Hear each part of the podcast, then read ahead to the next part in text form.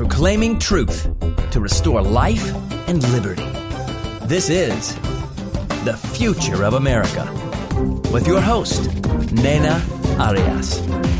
She has proclaimed truth for over forty years in many nations of the world and now endeavors to restore the values of the biblical worldview that made the United States of America the most powerful nation in the world. Ideas have consequences. They're passed on from generation to generation, forming the culture of a society. To eradicate error, the moral and ethical principles of the Bible must be firmly established in the heart and mind of each individual. Discover how to apply biblical principles to transform your world. And now, your host, Nena Arias.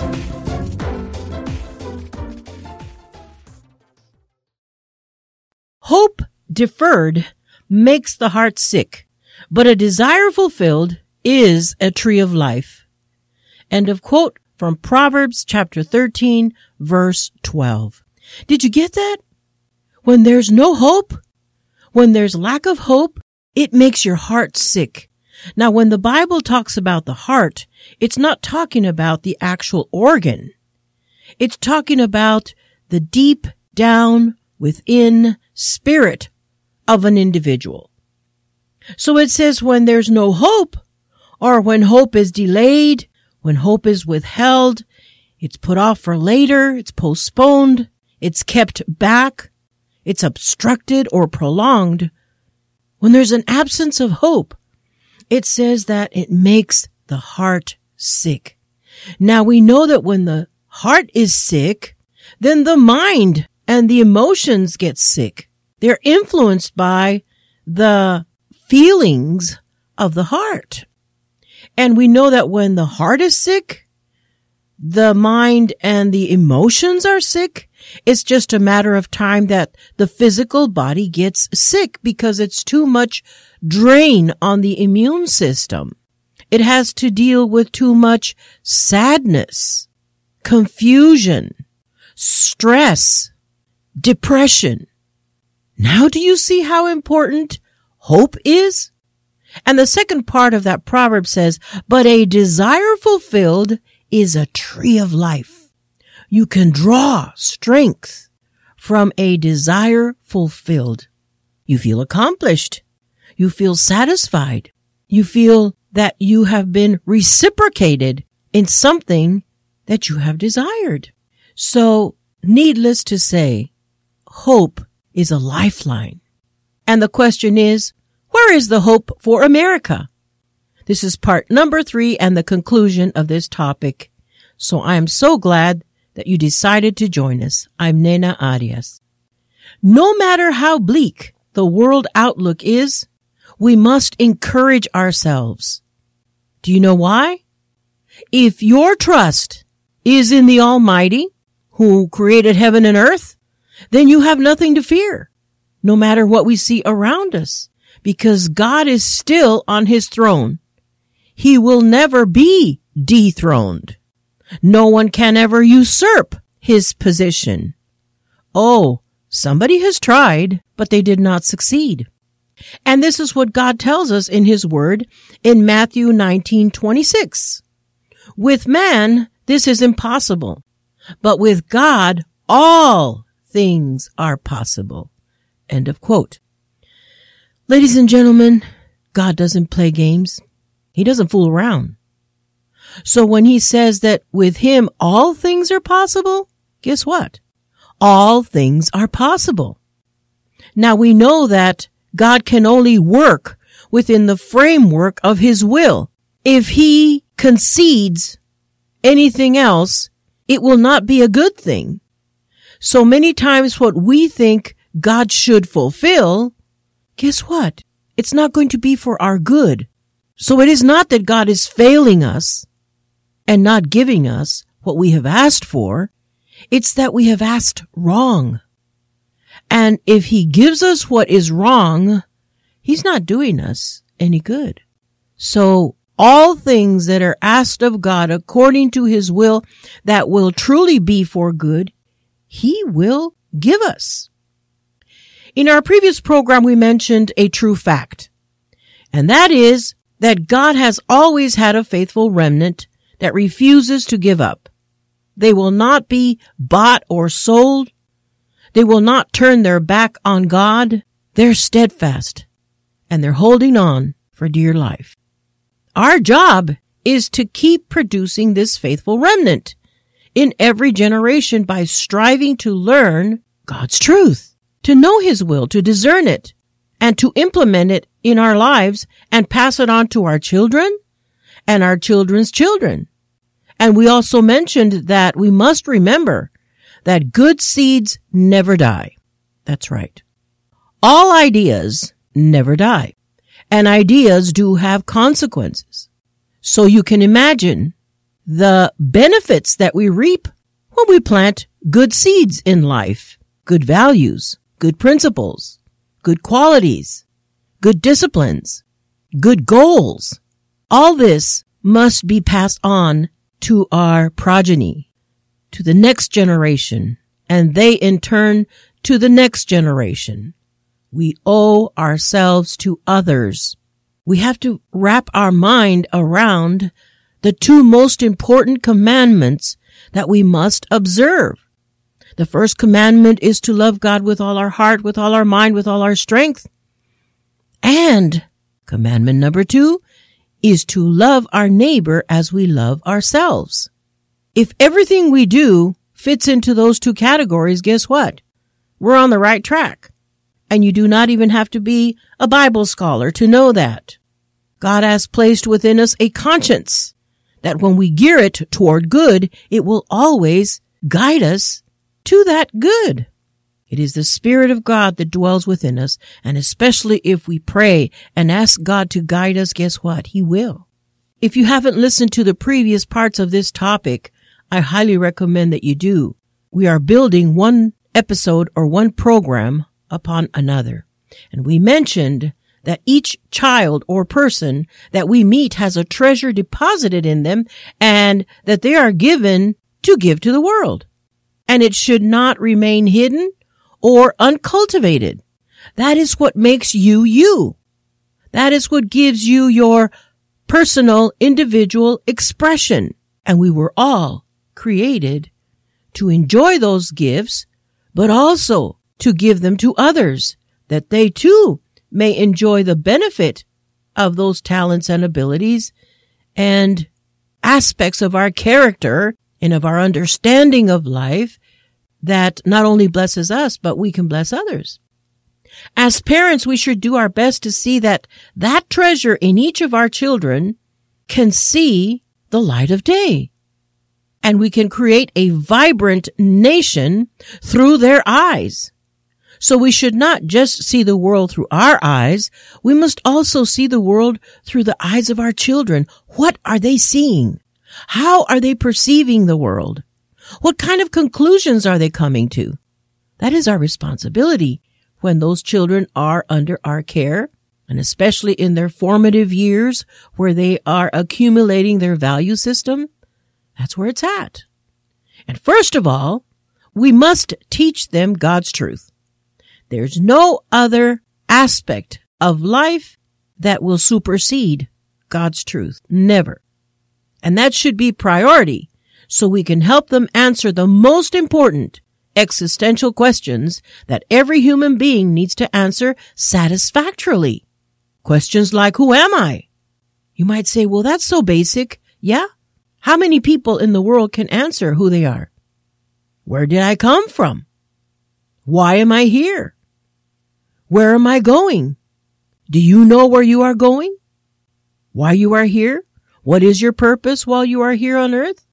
If you don't know that, and if we don't know it, the world will teach our children for us. And guess what? The world will teach them lies. The prominent trends and opinions in the world are guided by greed, envy, lust, power hungry. So whatever our children receive from the world, you can bank on it. It's going to be distorted. It's going to be contaminated. They will be told that they come from nothing through a process of evolution and that they are derived from animals. Is that what you want your children to learn? And if not, you better do something about it, because that is the prominent theory or information that they are being fed at school. Schools, public schools, are not allowed to teach creationism from the biblical perspective for the most part. Not even so that the children can compare one to the other. It's dogmatic. So your children will learn that they came from or through a process of evolution. From nothing came everything. What kind of reasoning is that? Is that what you want for your children? And they are taught that they come or are derived from the animal kingdom. What kind of responsibility or character or respect or values can we learn from animals that will apply to human life? No, ladies and gentlemen, we must be proactive in teaching our children the right things. Children are smart, very smart. They're very observant, and they will put two and two together and arrive at the conclusion that they are worthless and have no future that they can look forward to, least of all control, if we're all part of a evolutionary process. So what's the use? They're being taught that after this life, there's nothing else. Or they are taught myths and untruths. Is that what you want your children to believe?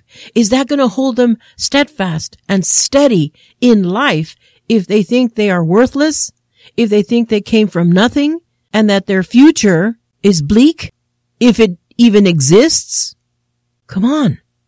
After the biblical truths are embedded in our children's understanding, then we teach them about history, the history of their nation.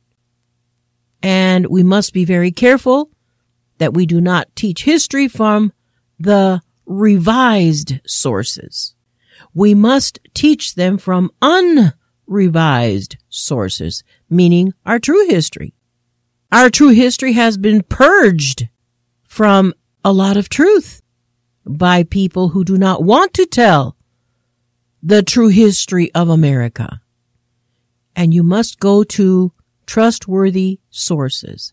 To that, I can point you to the Wallbuilders library at wallbuilders dot com. The founder is David Barton, and he has worked very hard to accumulate and to offer trustworthy historical sources. Teach your children the design of America from the very beginning.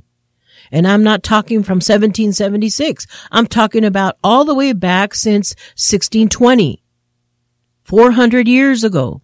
How has this design called the United States of America, how has it unfolded? How did it start? Read the writings of the originators from sixteen twenty. Listen to their thoughts. Read the Mayflower Compact, which they signed before they even disembarked from the Mayflower. Read it. That was their original intention, and our children must know this. American children must know that their nation was built upon a providential history, meaning God ordained, God directed, with great evidence that its birth and development was God's idea. We were God's idea. And that has been changed, but we must bring it back, because that is the truth. This nation was formed by patriots, by pastors, by entrepreneurs who believed in God's design for this nation, and they were willing to give their all for it. Many of them paid the ultimate price. They chose to live like their nation's survival and prosperity depended solely upon them. And guess what? It truly does. The survival and prosperity of our nation depends on each and every one of us and the decisions that we make and how we live and what heritage we pass on. Each of us, every family, has a duty to fight for spiritual and physical freedom, lest we become enslaved in every way. That's where things have a tendency to go. Enslavement. We must resist it. Always the core values that God has given us to live by must be defended on every level, whether in the family, in our community, in our education, in our commerce, in our government. We must always be vigilant. Also in the economy and even the arts. What kind of art are you exposing yourself to? What do you listen to in music? What are the lyrics? What is the inspiration? All that is going to impact your spirit. Every discipline and field of human development has a moral structure to follow. Whether you believe that or not, that is the truth. Something very important to consider is that rather than just trying to change the adults in our society, which is a daunting task to say the least, we must invest in the younger generations and help them to be more prepared. With God's help, that is where our hope for the future lies. That is where our hope for the future rests, on how many young people we can equip to face the challenges ahead, to begin the shift in the right direction. That is what the God-haters, the leftists, the progressives have done. They've been very consistent for generations to inculcate their warped ideas into our young people, and they very astutely got into our public school systems, and they changed the textbooks. And now their ideology, their mentality is what rules in our academic institutions. We've gotten off track, ladies and gentlemen. And we must get back. But how do we do this? C S Lewis says something very important. C S Lewis was a British writer and a lay theologian, and he said the following, and I quote, "We all want progress, but if you're on the wrong road, progress means doing an about turn and walking back to the right road. In that case, the man who turns back soonest is the most progressive." End of quote. We've detoured. We must go back to where we took the wrong turns as a nation. In our culture, in our beliefs, in our system of values, how we make decisions, how we fix our lifelong goals. Good things don't just happen. You have to make wise decisions to make them happen. If you just let your life develop organically, quote unquote, you're going to be blown from one side to the other. Your life will be very unstable. Confusion will set in, and you will be in very deep trouble. And there's no doubt that in America, we have taken the wrong turns from the road we were given by God as a nation that worked. The sooner we turn back to where we detoured, the sooner we will get back on track to fulfilling our divine design. Hope lies in retraining a whole new generation to follow God. And I'm happy to report that many parents, churches, organizations, colleges, and universities have done that and are doing just that, training Christian conservative leadership. Hillsdale College comes to mind. They've long been training Christian conservatives for public service. Also, the Patriot Academy trains young people how to function in government. They do mock trials. They do mock courts where they pass the bills as if they were in Congress. The young people get practice at this. It's amazing.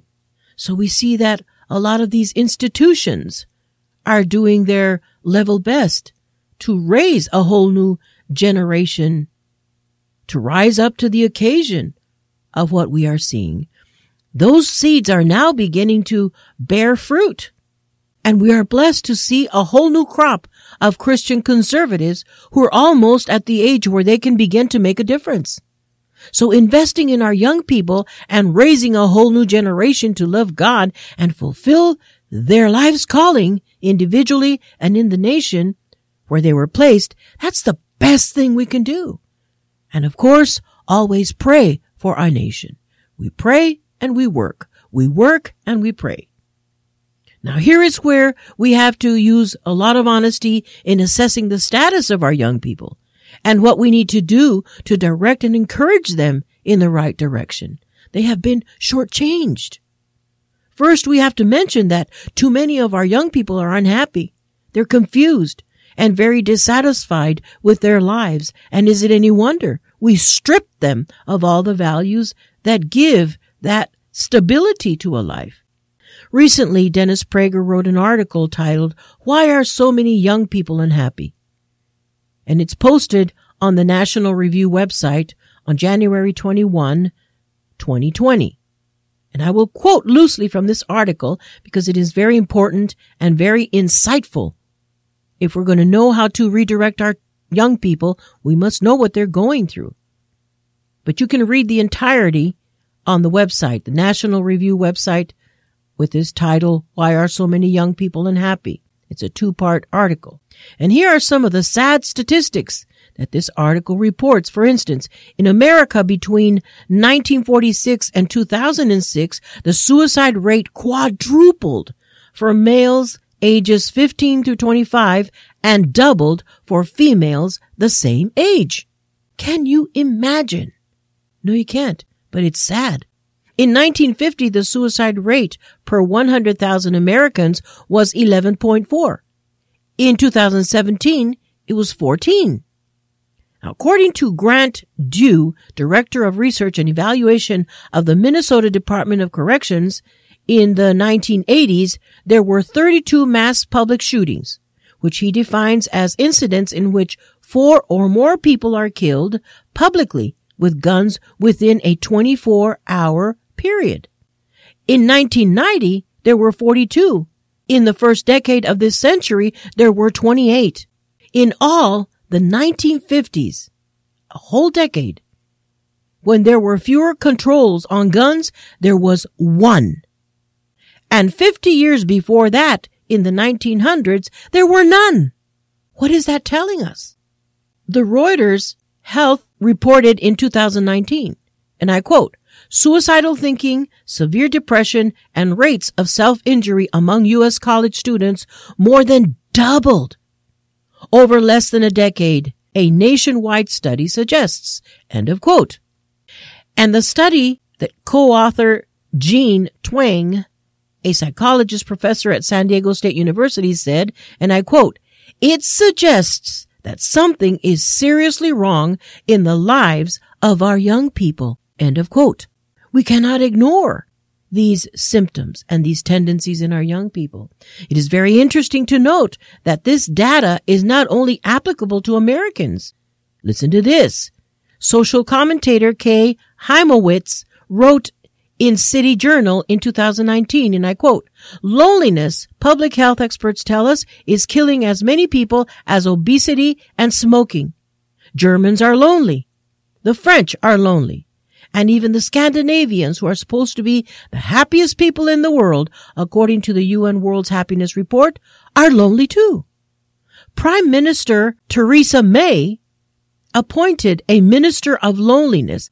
Consider Japan, a country that is now experiencing an epidemic of what is called lonely deaths," quote unquote.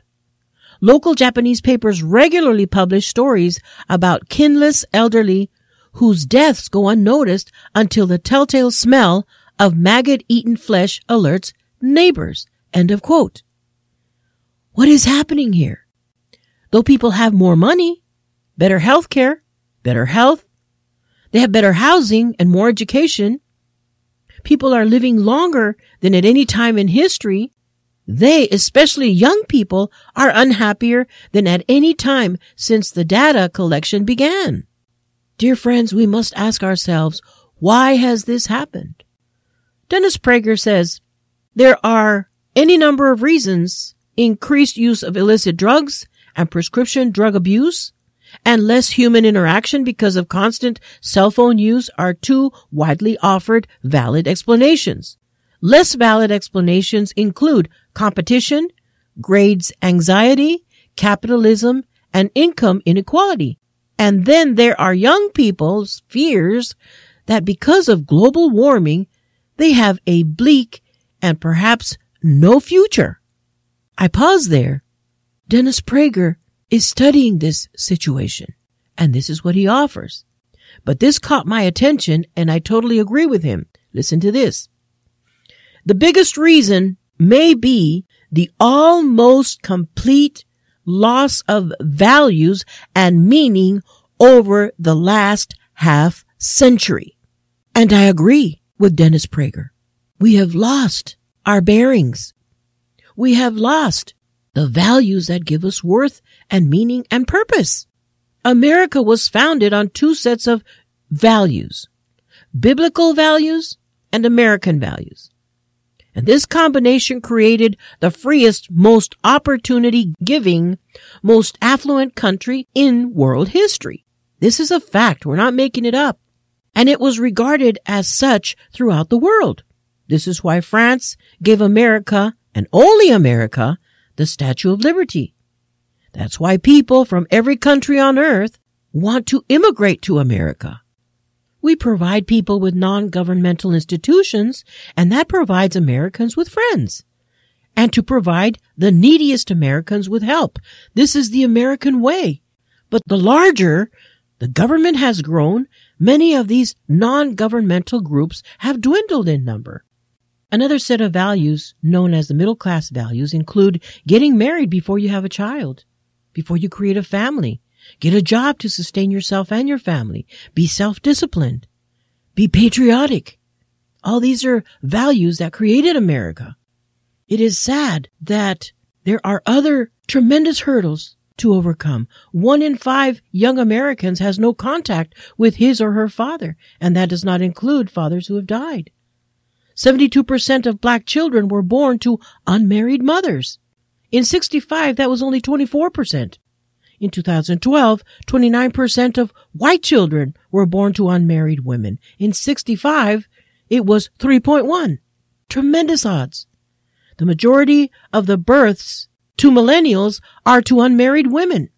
Single parents are generally the loneliest Americans, and a percentage of adults who have never married are at a historic high in America. What is happening to us? Do you know what has happened? We've lost our bearings, loss of meaning.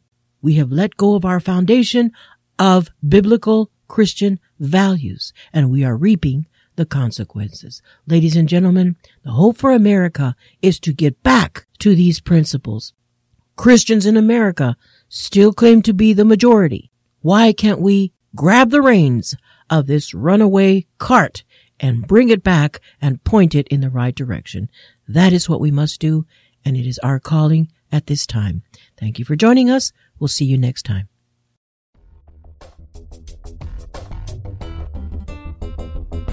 Thank you for joining us for this broadcast. May these truths challenge and change your heart. We hope today's topic has truly enriched your life so we can make America strong again.